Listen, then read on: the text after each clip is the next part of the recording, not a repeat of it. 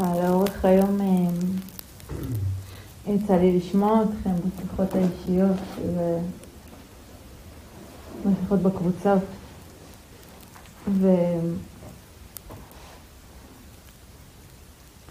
קודם כל זה כל כך אה, יפה ומרגש לשמוע ולהקשיב, כן, ולהרגיש פתאום אה, דרך מילים את אה, עומק ההתמסרות שיש לתרגול. כן. התמסרות זה איכות שאני מאוד אוהבת. ולראות אותה, כן, יש משהו מאוד יפה ונוגע ברצון הזה, כן, כמו שאמרתי קודם, להופיע, כן, להביא את עצמנו.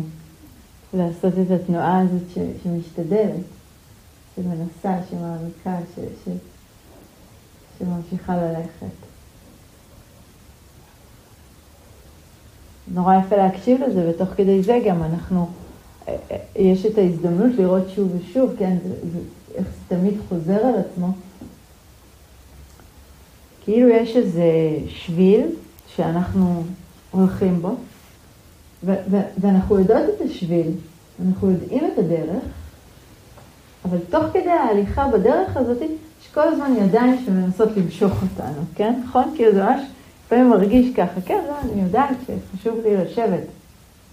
אבל הפרח כואבת לי. לא, אבל אני יודעת שזה זה, זה, זה מה שבאתי לעשות. לא, אבל זה לא עובד הפעם, כן? כאילו כל, כל הקולות האלה ש, שכל הזמן מנסים מכל עבר למשוך. ואני חושבת שיש משהו מאוד, אה, שהוא כאילו, אפשר, אפשר לומר, הוא מלווה הרבה יותר ממה שהיינו אולי רוצים את התרגול, שזה המשאלה הזאת שממשיכה לחכות שהקולות האלה יעלו. שאני אוכל לתרגל בלי הפרעות, כן? שאני אוכל לתרגל בלי הסחות, בלי דברים מסוימים שיעלו, בלי שפתאום ההתכווצות בבטן של החרדה תעלה. בלי שה... ספק לגבי אם הייתי צריך לבוא לפה יעלה, כן? בלי שההתנגדות לתכנים שאני שומעת יעלה, כן? אז שכל זה ייעלם, אז אני אוכל לתרגל. וזה טבוע בנו, כן? זה, התנועה הזאת טבועה בנו כל כך כל כך עמוק, כן? ש, שאני אני ממשיכה להמתין, אני ממשיכה לחכות שמשהו יקרה.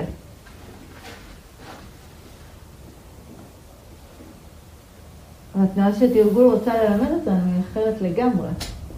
היא תנועה שבעצם אומרת, כשכל זה קורה, זה הזמן לתרגל, כן? כאילו, אני, אני אגיד את זה בגדול, על כל דבר, כן? כי אין, אין רגע שהוא לא רגע נכון לתרגל בו. כל רגע הוא רגע נכון לתרגל בו.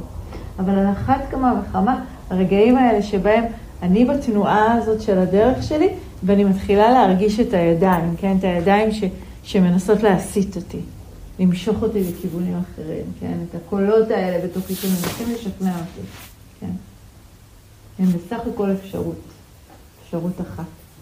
ואני רוצה לדבר עליהם לכמה רגעים, כן? קצת להזכיר אותם, את המשפחה הזו של סוגי הקולות האלה, אבל יותר מזה לדבר ברוב השיחה על, על מה הם מייצרים ועל איך אני יכולה לתרגל איתם.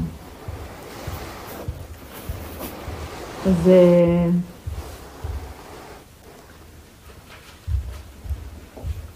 קודם כל בכלל להגיד משהו באופן כללי על הרשימה הזאת, כן, יש רשימה שנקראת חמשת המכשולים.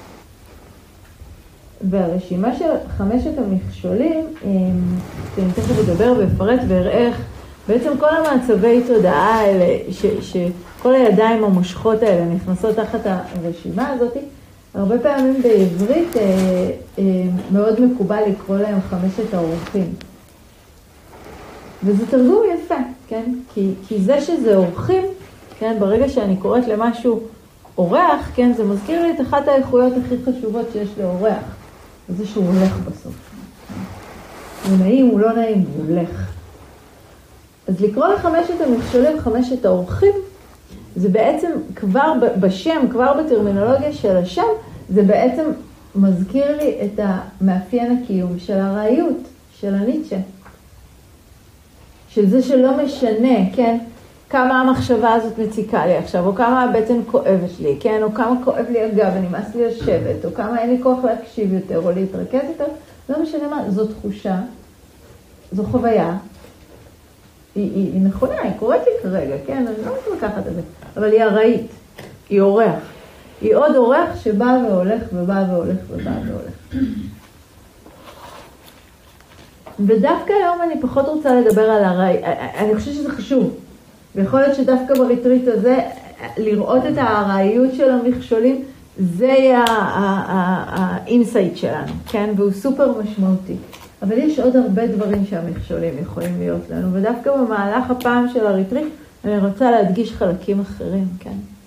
קודם כל, מעצם המילה הזאת, מכשול, זה מזכיר לי משהו מאוד משמעותי ביחס לאיכויות האלה. שכשהן מופיעות, הן מכשילות דברים אחרים. עצם הקיום של איכות מסוימת שהיא מבין המכשולים, היא מכשילה משהו אחר. היא לא מאפשרת למשהו אחר להתרחש. אז יש לנו... אז, אז אני אחזור עליהם רגע, כן? גם לטובת מי שאולי פחות אה, מכיר אותם, וגם כדי שיהיה לי יותר קל לעבוד עם דוגמאות במהלך השיחה. אז הראשון זה המכשול של, של השתוקקות, השתוקקות להנאות החושים. הרצון הזה כל הזמן, המרדף הבלתי פוסק בחוויות נעימות. עכשיו, זה לא שאני יושבת פה ומפנטזת בהכרח על אה, איי סיישל, רק על סיני. סתם. אבל זה לא, זה, זה, לא, זה לא צריך להיות דברים גדולים, כן? זה, ההשתוקקות הזאת שהכרית הזאת טיפה תהיה יותר גבוהה, יותר נוחה, ההשתוקקות הזאת ש, שבאוכל יהיה, אין לי מה להגיד הפעם על האוכל, כן, מושלם, כן, אבל ש, ש, שאולי יהיה יותר, כן, או שיהיה משהו אחר, או שיהיה כמו אתמול, כן? ש, שהטמפרטורה תהיה טיפה יותר, השתוקקות שיהיה לי נוח. זו חתיכת השתוקקות, כן? הרצון הבלתי פוסק הזה בנוחות, בנעימות, כן? והמרדף הבלתי פוסק אחרי זה. אם תשימו לב, כן, החוויה הזאת של כל הזמן להחליף תנוחה, מאיפה היא מגיעה? מזה שכואב לי, או מזה שאני כל הזמן רוצה שיהיה לי נוח? כן, זה לא, זו לא אותה תנועה. אולי, אולי התגובה היא אותה תגובה של אני זזה, אבל הרבה פעמים המוטיבציה שממנה זה מופיע יכולה להיות שונה, כן? וחלקנו כל הזמן נמצאים במרוץ הזה, המרוץ לנוחות, לנעימות, כן? והרבה מאוד פעמים במרוץ הזה, ככל שהמרוץ הזה הוא, אה, אני עקשנית בו יותר, אז הבלתי נסבלות של כל תחושה לא נעימה, כן? גדלה לאט לאט. אז המכשול השני הוא באמת הצמד של ההשתוקקות, וזה המכשול של ה-aversion, כן? של, של הדחייה, של ההתנגדות, של הסלידה. לפעמים אומרים לי שסלידה היא מילה קשה מדי. אבל אם תסתכלו על זה, זה בדיוק, זה, זה כזה, אוי, משהו שמפריע לי לנוחות ולנעימות, כן? והתנועה הזאת שלא רוצה את זה. המאבק בכל תחושה לא נעימה, בכל חוויה לא נעימה. כן, כמה זה חזק. ואם אני חושבת על שני הצמדים, על, על הצמד הזה, כן, בתור התחלה, על שתי האיכויות האלה,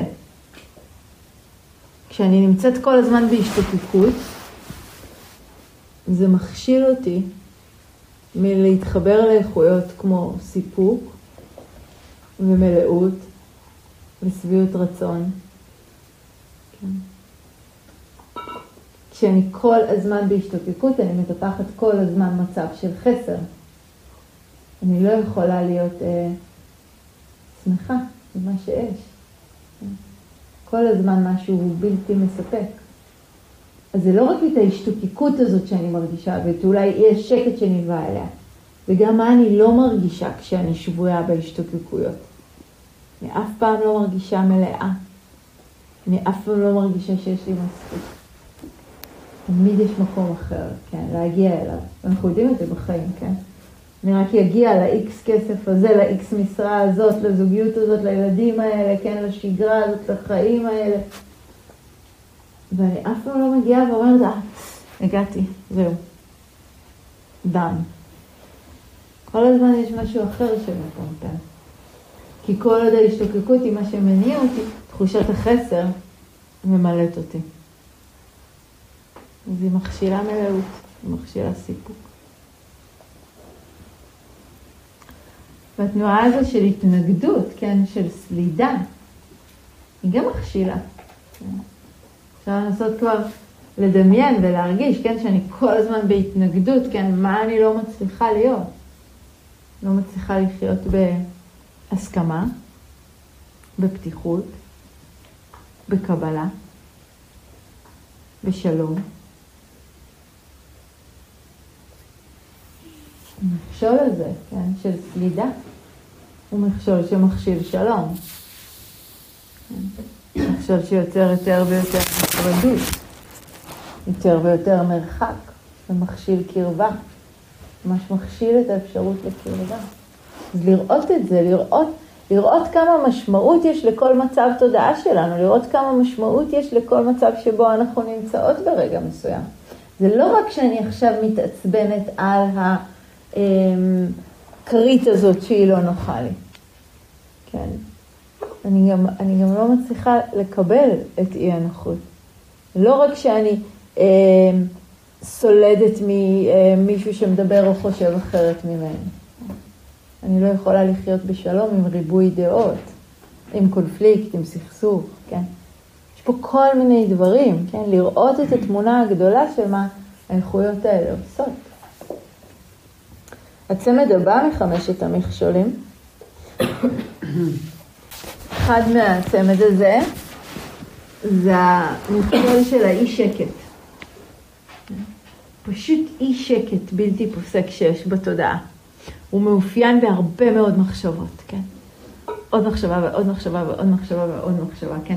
מין תזזתיות מחשבתית כזאת שכל הזמן קופצת מדבר לדבר לדבר לדבר, או חוזרת על אותה מחשבה שוב ושוב ושוב. ולפעמים אי שקט הזה יכול להופיע לא ברמת המחשבה, לפעמים זה פשוט אי שקט גופני. ואני כל שנייה לא נוח לי, ואני כל שנייה זזה, כן? משהו כל הזמן רוטט, משהו כל הזמן לא שקט, כן? משהו חסר מנוחה.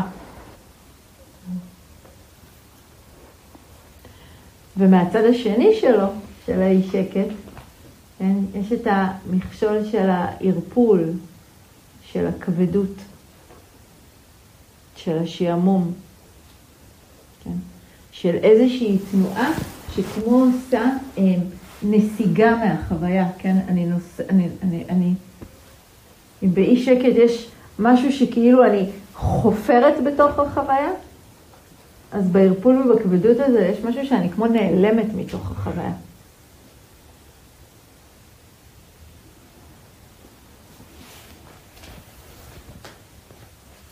ויש משהו מעניין באורח הזה, כן, של, ה, של הכבדות, או של הערפול הזה. גם בו, אם אני אביט ממש טוב, אני אראה שיש מידה מסוימת של התנגדות וסלידה. כן? שאלו אותי קודם על שעמום, כן? מה זה שעמום? כן? מה זה שמשעמם לנו במדיטציה? אי שקט זה, זה, זה, זה, זה, זה כמעט הקצה השני, כן? שם לא משעמם.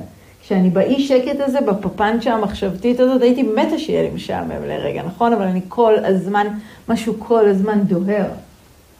מה קורה בזמן שעמום? שעמום הוא לא באובייקט, מדיטציה היא לא משעממת.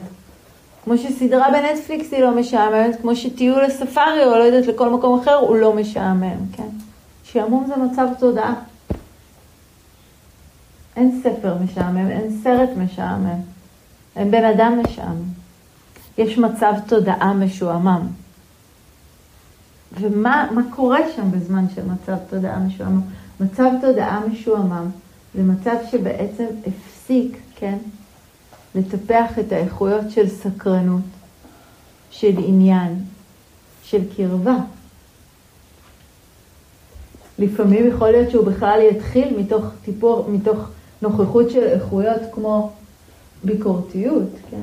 שאני אומרת לעצמי, זה לא חשוב מספיק, זה לא מעניין, שום דבר משמעותי לא קורה לי. כן? ואז התודעה לאט לאט, כן, נסוגה, נסוגה אל עבר השעמום, או אל עבר הדמות, או הכבדות, או הערפול, כן. אבל זה איזשהו תיוג מסוים של החוויה. תיוג שאומר שהדבר הזה הוא, הוא פשוט לא מעניין, או לא חשוב, או לא טוב מספיק. ואז אני משתעממת. אחת ההנחיות היפות של רוב זה שכשהוא מדבר על שעמום, הוא אומר כשמשעמם לכם תנסו להשתעמם יותר. אפשר לעשות כזה דבר? להשתעמם יותר? כן. אי אפשר, כי ברגע שאני מנסה, אני כבר חוזרת להיות מעורבת. אני חוזרת להתנסות, להסתקרן, להתקרב, לעשות משהו. ואז השעמום מתפוגג. אי אפשר, כן, כאילו זה, זה, זה לא עובד, זה תנועות מנוגדות. שעמום זה פשוט מצב תודעה של עיבוד עניין, עיבוד סקרנות. והרבה פעמים אצל חלקנו, אם אנחנו חיים על, אה, על טורים מאוד מאוד גבוהים, כן, אם, ה, אם העבודה שלנו היא כזו שמלאה מאוד, כן, או חיים שלנו סוערים מאוד, לא סוערים במובן ההיפראקטיבי בעיקר, אלא פשוט מלאים, מלאים בתוכן. אז פתאום הרגע הזה שאני פשוט יושבת עם עצמי בשקט, הוא לא מעניין מספיק. הוא לא חשוב, הוא משמעותי ואני נעלמת. וגם המצבים האלה מכשילים אותנו, כן? האי שקט כמובן, הוא מכשיל רווחה, הוא מכשיל נינוחות, כן? הוא מכשיל רוגע. וגם הכבדות והערפול, כן? הם מכשילים משהו מאוד מאוד משמעותי, הם מכשילים בהירות. מכשילים צלילות. מכשילים סקרנות ועניין. תחשבו, תחשבו רגע על מצב כזה שאתם לפני שינה, כן? כבר ממש סוף, כמה סקרנות יש לכם בשעה הזאת? מקסימום סקרנות שיש לי זה כמה מהר אני אגיע למיטה. כן. כל דבר אחר נעלם. משהו בכבדות הזו מכבה לנו משהו. והמכשול החמישי, שהוא ככה, אין לו צמד, יש לו מספיק משקל בפני עצמו, זה, זה המכשול של הספק. והספק הזה הוא, הוא, הוא ערמומי, והוא ערמומי בגלל שהוא יכול לבוא בהמון, כל המכשולים יכולים לבוא בהמון מופעים שונים, אבל ספק יש גם נטייה להתחפש לקול מאוד מאוד חכם, מאוד מאוד מבין, מאוד יודע. והספק הזה יכול להיות ספק בעצמי, שזה לא, לא בשבילי, זה לא מתאים לי, אני לא יכולה, אני לא מצליחה, זה לא... אני לא כזאת. הספק הזה יכול להיות בדרמה, כן, בדרך. והדרך הזאת היא לא... או החלק הזה ספציפי שאנחנו לומדים בריטריט הזה הוא לא. ספק יכול להיות במורה, במקום, בתנאים, בזמן הזה, כאילו לא הייתי צריך לבוא בדיוק בזמן הזה, אני עוד לא מוכן, אני עוד לא בשלה, הייתי צריכה לבוא בזמן אחר. כן, כל כך הרבה... אמ, אני אגיד את זה כל כך, כל כך הרבה דרכים יצירתיות אנחנו יכולים למצוא כדי לערער על, על הרגע הזה, כן. ואחד הדברים המהותיים כל כך שהספק שמכשיל אותנו זה האמון שלנו בעצמנו. או האמון שלנו בדרך שבחרנו. או האמון ביכולת שלנו להיות חופשיים, ביכולת להשתחרר.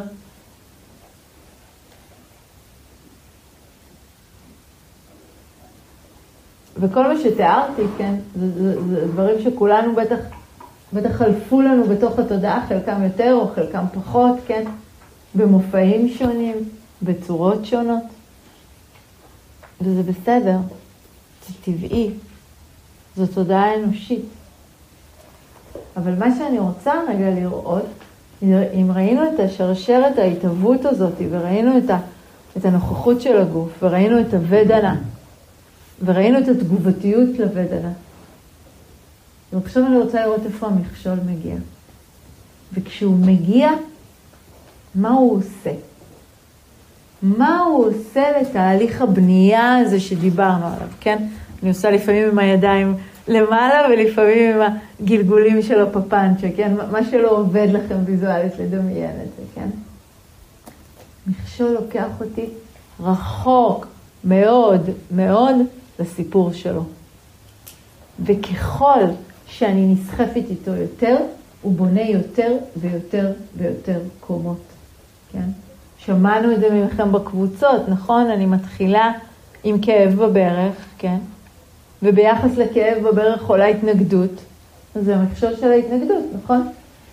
ואוקיי, ואני עדיין די קרובה, וההתנגדות הזאת היא מתחילה לספר סיפור שבריטריט הקודם לא כאבו לי הברכיים, ולמה עכשיו הן כואבות לי?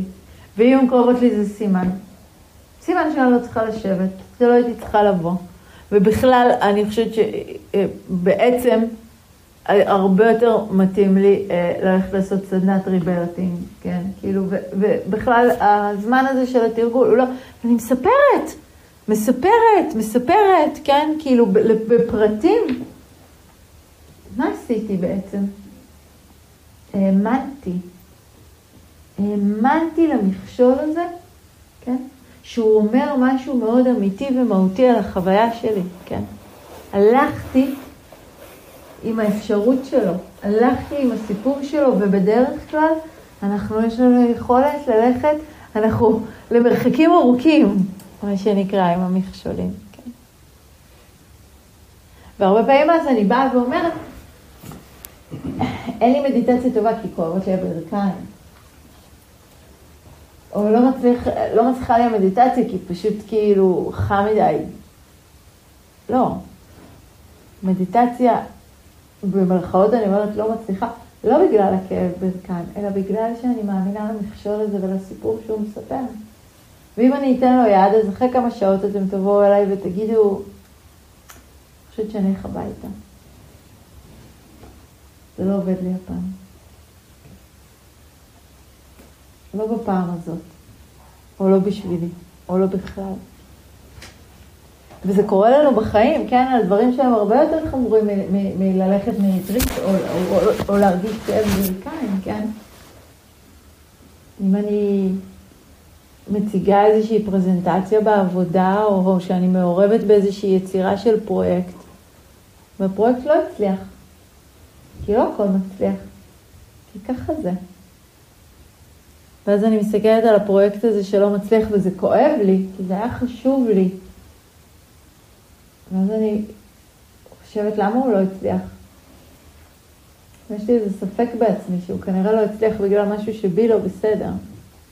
לא הייתי מספיק טובה. ואם לא הייתי מספיק טובה בפרויקט הזה, אני כנראה לא מספיק טובה לפרויקט הבא. אני כנראה בכלל לא צריכה לעסוק בזה. אני בכלל צריכה לשקול להחליף מקצוע. או חיים, או סיפור, או משהו.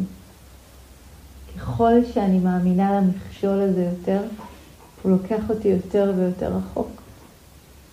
וזה טבעי שאני ארגיש לא טוב אם משהו שממש היה חשוב לי לא הצליח. אבל זה לא הכרחי שאני אחשוב שזה אומר משהו על עצמי, ועל מי שאני, ועל מה שאני. זה בסך הכל עוד התנסות שקרתה. ככל שאני הולכת רחוק יותר עם המכשולים האלה, הם בעצם יוצרים יותר ויותר את התהליך הזה שנקרא התהליך של ההבניה. אני בונה, בונה סיפור. והסיפור הזה, כן, מתחיל לספר משהו על עצמי, כן. ככל שאני מזדהה עם המכשול, כן, אם אני לוקחת את הדוגמה הזאת של הפרויקט או העבודה, כן, הפרויקט לא הצליח, אני לא מתווכחת, אני לא אבוא ואגיד, כן, לא, זה היה בסדר, לא הצליח, כן? אבל לאט לאט אני מאמצת את נקודת המבט של הפרויקט שלא הצליח, כן? ואני והפרויקט שלא הצליח הופכים אחד, או יותר נכון, אני ותחושת הכישלון הופכים אחד, כלומר, אני הופכת להיות הכישלון עצמו. ומה שהתחיל בתור מכשול, או בואו נחזור רגע השם שלו כאורח הפך להיות איזה אני, קבוע. זאת אומרת שהבעיה היא בכלל לא בתחושה שהופיעה, לא במחשבה, לא ברגש, במידת ההזדהות שלי איתם. וככל שמידת ההזדהות שלי, כן, עם מכשול מסוים, היא יותר ויותר גדולה,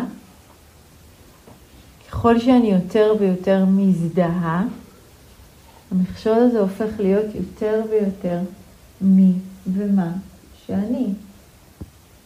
אני בונה. וככל שאני בונה את זה יותר זמן, תחשבו על דברים כאלה שבנינו שנים, כן? אני כבר לא יודעת איך, איך, איך ממיסים, איך מפוגגים, כן? זה משהו שנדמה לי שהוא כבר בילט אין, כן? ככה אני. מה זה ככה אני? ככה אני, כי היה יום אחד שממש האמנתי למחשבה הזאת.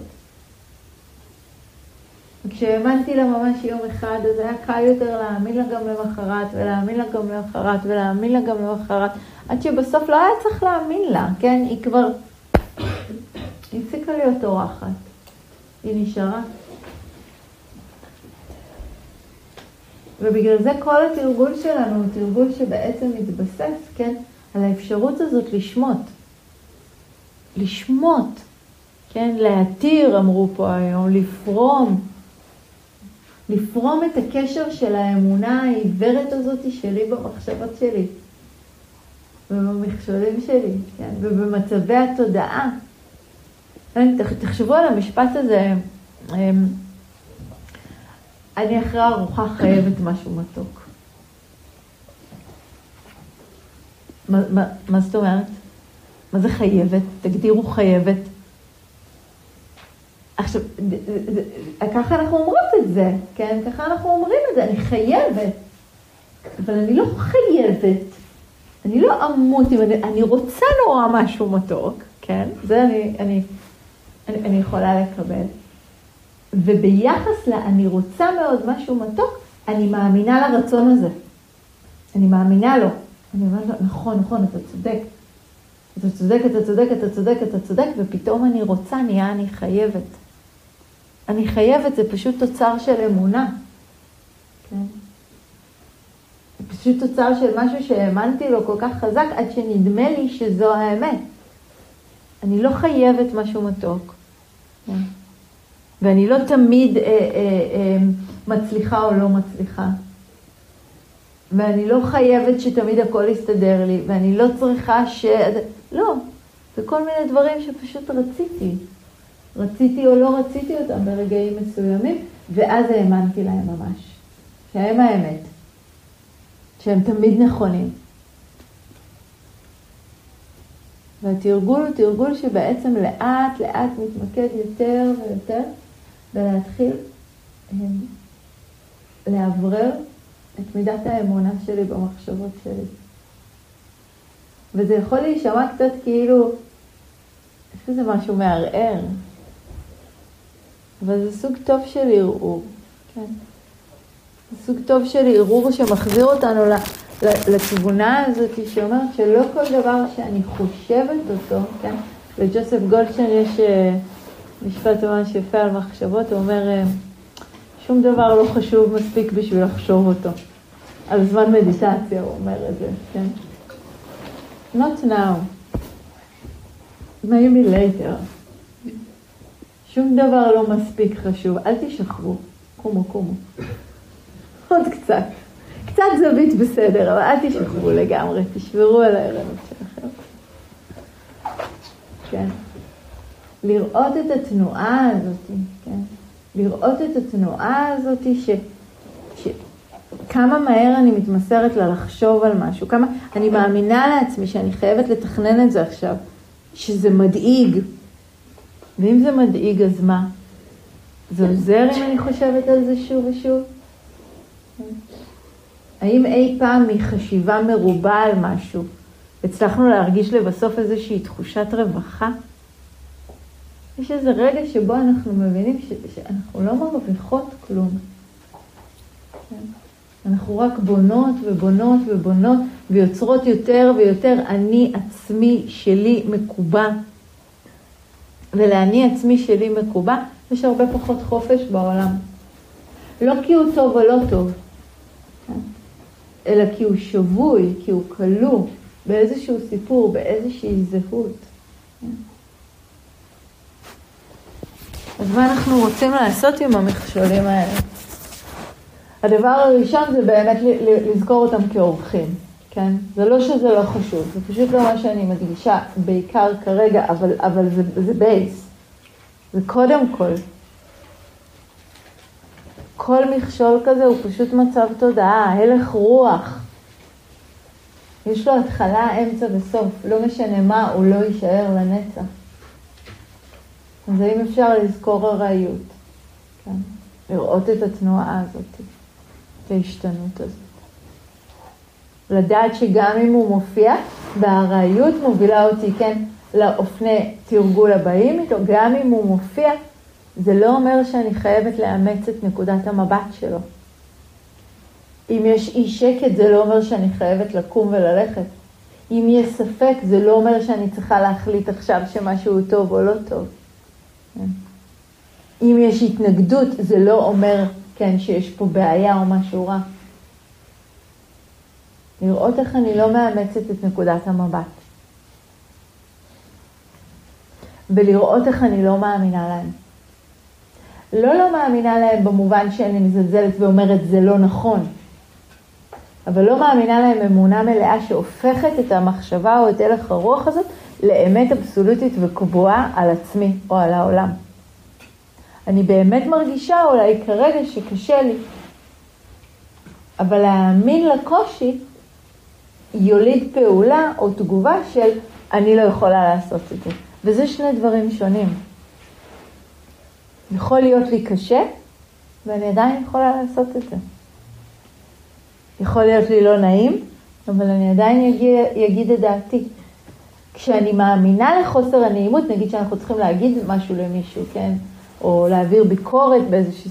כשאני מאמינה לאי נחת הזאת שנוצרת בעקבות דבר כזה, אז אני לא פועלת, אז אני לא עושה, אז אני לא אומרת. אני יכולה להרגיש את זה שזה לא נעים, ועדיין להיות שם. והדבר המשמעותי שאני רוצה שתזכרו הפעם, בריטריט הזה ביחס למכשולים, זה זה שהמכשולים, כמו כל הלך רוח או מצב תודעה אחר, הם אפשרות אחת מתוך אפשרות האפשרויות. הם בדרך כלל האפשרות שהייתה הכי זמינה לנו לאורך החיים. האפשרות שתרגלנו אותה הכי הרבה. כן? אם תרגלנו התנגדות הרבה, כן, התנגדות היא תעלה, כן, זה כמו שאתם מכירים, קודם כל הלא הזה, לא, לא, לא, לא בא לי, לא רוצה, לא זה, כאילו, היא עולה. המכשולים הם, הם, הם בסך הכל הרגלים מנטליים, והם מוצאים את דרכם לפלס עלינו בתוך הריטריט גם, כן? ראינו את זה כשדיברנו היום בקבוצות, נגיד על ביקורתיות, על שיפוטיות. אז ביום יום אני מבקרת את עצמי על העבודה שלי, או על איך שאני נראית, או על איך שאני מדברת, או על עם מי אני מסתובבת, או על הזוגיות שיש לי, או על הזוגיות שאין לי, ופה פתאום אין את כל הדברים האלה. וזה לא אומר שהשיפוטיות יוצאת לחופש. היא מוצאת את דרכה להזדחל. אז אני מודדת טובה או לא מודדת טובה, אז אני בן אדם טוב ברידרית או לא, אני מרעישה, אני מפריעה, אני נחמדה, אני לא, כן, כאילו, פתאום היא מוצאת את הדרך, כן? ומה שאני רוצה לזכור, כן, פתאום ברגע הזה שאני שומעת את עצמי עם הביקורת, להגיד, אה, זה מכשול וזו אפשרות אחת. ותמיד, תמיד, יש יותר אפשרויות לפגוש את הרגע הזה ממה שנדמה לי, ממה שאני רואה, ממה שאני זוכרת ברגע מסוים. והיכולת הזאת לעצור, כן? לעצור ולהגיד, אני לא הולכת לשם. אני רואה את הדרך, אני רואה את המכשול, אני רואה את הנתיב שהוא מנסה למשוך אותי, אני מכירה את זה. אבל באתי לנסות משהו אחר. אפשרות האפשרויות, possibility of possibilities. המכשול הזה זה לא מי שאני, זה לא מה שאני, וזה לא חלק מהמציאות. זה רק האופן שבו אני מטווחת לעצמי את המציאות כרגע. ובכל רגע יכול להיות לי תיווך אחר.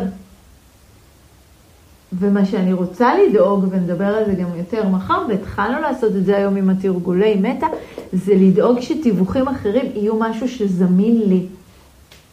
הביקורתיות עולה כל כך בקלות כי היא כל כך זמינה, כן? היא תמיד הייתה, כן? החולצה הראשונה בארון חולצות, כן? שאני שולפת, שאני פשוט שולפת בלי לחשוב. אבל יש שם עוד מלא חולצות. ואני רוצה לזכור את זה שהם ישנם. ואני רוצה להתאמן בללבוש אותם. ולא, זה לא מרגיש טבעי. וזה לא מרגיש חלק בהתחלה. וזה מרגיש סופר מוזר, כן? לפגוש את עצמנו פתאום בתוך, מתוך רכות, או מתוך קבלה, כן? או מתוך פתיחות. אבל גם לבקר את עצמי לא הרגיש הכי נעים ונוח בפעמים הראשונות. זה פשוט היה כל כך מזמן שאנחנו לא זוכרים את זה. ואם אתם רוצים להיזכר כמה מוזר זה יכול להרגיש, נסו לדמיין את עצמכם מדברים באותה ביקורתיות למישהו שאתם ממש אוהבים, אבל ממש. רצו יצורים קטנים, כמו אחיינים, אחייניות. אף פעם אני לא אגיד לה משהו כזה. אף פעם. זה מוזר לחשוב על זה אפילו, נכון? זה יכול להיות מוזר באותו אופן גם על עצמנו. פשוט התרגלנו, זה הכל. אבל זה לא מיטיב, וזה לא הכרחי, וזה לא ימשיך להיות. כל עוד נזכיר לעצמנו שישנם עוד אפשרויות.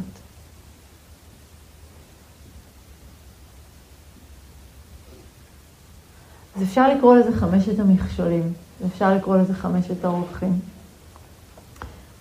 ונייתן, שאני מזכירה אותו הרבה, אבל באמת יש לו ציטוטים, אה, יש לו שפה מבריקה. קורא לזה חמשת ההזדמנויות לשחרור. ויותר מהכל זה הדרך הכי יפה שאני אוהבת להסתכל על המכשולים האלה. חמשת ההזדמנויות לשחרור. המכשולים הם לא בעיה. הם יכולים להיות המצפן שלנו. הם יכולים להיות הרגע שבו אני אומרת, אה, בחרתי באפשרות לא מיטיבה. בחרתי באפשרות שהיא לא הכי טובה עבורי. בחרתי באפשרות, אה, אה, לרומי יש משפט נורא נורא יפה שהוא אומר, אה, אה, פחד הוא החדר הכי עלוב בבית. הייתי רוצה לראות אותך חי בחדר טוב יותר מזה. זה לא הבחירות הכי טובות שלנו, המכשולים. הם פשוט הפכו להיות בחירות זמינות מאוד וקלות מאוד, פשוט כי תרגלנו אותם הרבה מאוד שנים. אז ברגע הזה שאני יודעת לזהות, שזה חלק גדול ממה שהתרגול עוזר לנו, כן? הוא נותן לנו לזהות. אה, זו ההשתוקקות, זו ההתנגדות, זה האי שקט, זה הכבדות, זה הערפול, זה הספק. לדעת מה קורה עכשיו. ואז להגיד שזה פשוט חדר אחד בבית. ויש חדרים טובים יותר. ואני יכולה לשדרג את עצמי. ממש יכולה לשדרג את עצמי לחדר טוב יותר. כל רגע מחדש. לא משנה כמה פעמים. נגררתי שוב ושוב ומצאתי את עצמי שוב ושוב באותו חדר עלוב ועצוב ונוקשה ומלא מסמרים. ככה אני מדמיינת. אני חושבת חדר של ביקורת, אני מדברת ככה, חדר עם מלא מסמרים, חמים כאלה, צורבים. ויש חדרים אחרים עם מצעים לבנים וריקים. אפשר לבקר בהם. אפשר להישאר בהם. ובעיקר צריך בתור התחלה להיזכר בהם, שהם ישנם, שהם קיימים, שהם אפשרות. אין מישהו כאן שאין לו את האפשרות הזאת. אין. האפשרות לחמלה, האפשרות לשמחה, האפשרות ליציבות, לרכות, לשלווה. כל האפשרויות יש לנו. לאן אנחנו מטות את התודעה? שוב ושוב לשאול את השאלה הזאת. איזה עוד אפשרות יש לי? ואם ברגע הזה שאני מתמצקת, כן, זה ממש מרגיש כמו התמצקות על אפשרות אחת. האם אני זוכרת שתמיד ישנן עוד אפשרויות, שכל רגע של מכשול או קושי הוא בעצם הזדמנות לחופש.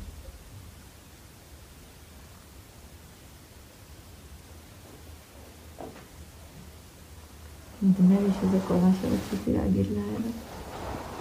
בואו נשאר עם זה כמה רגעים.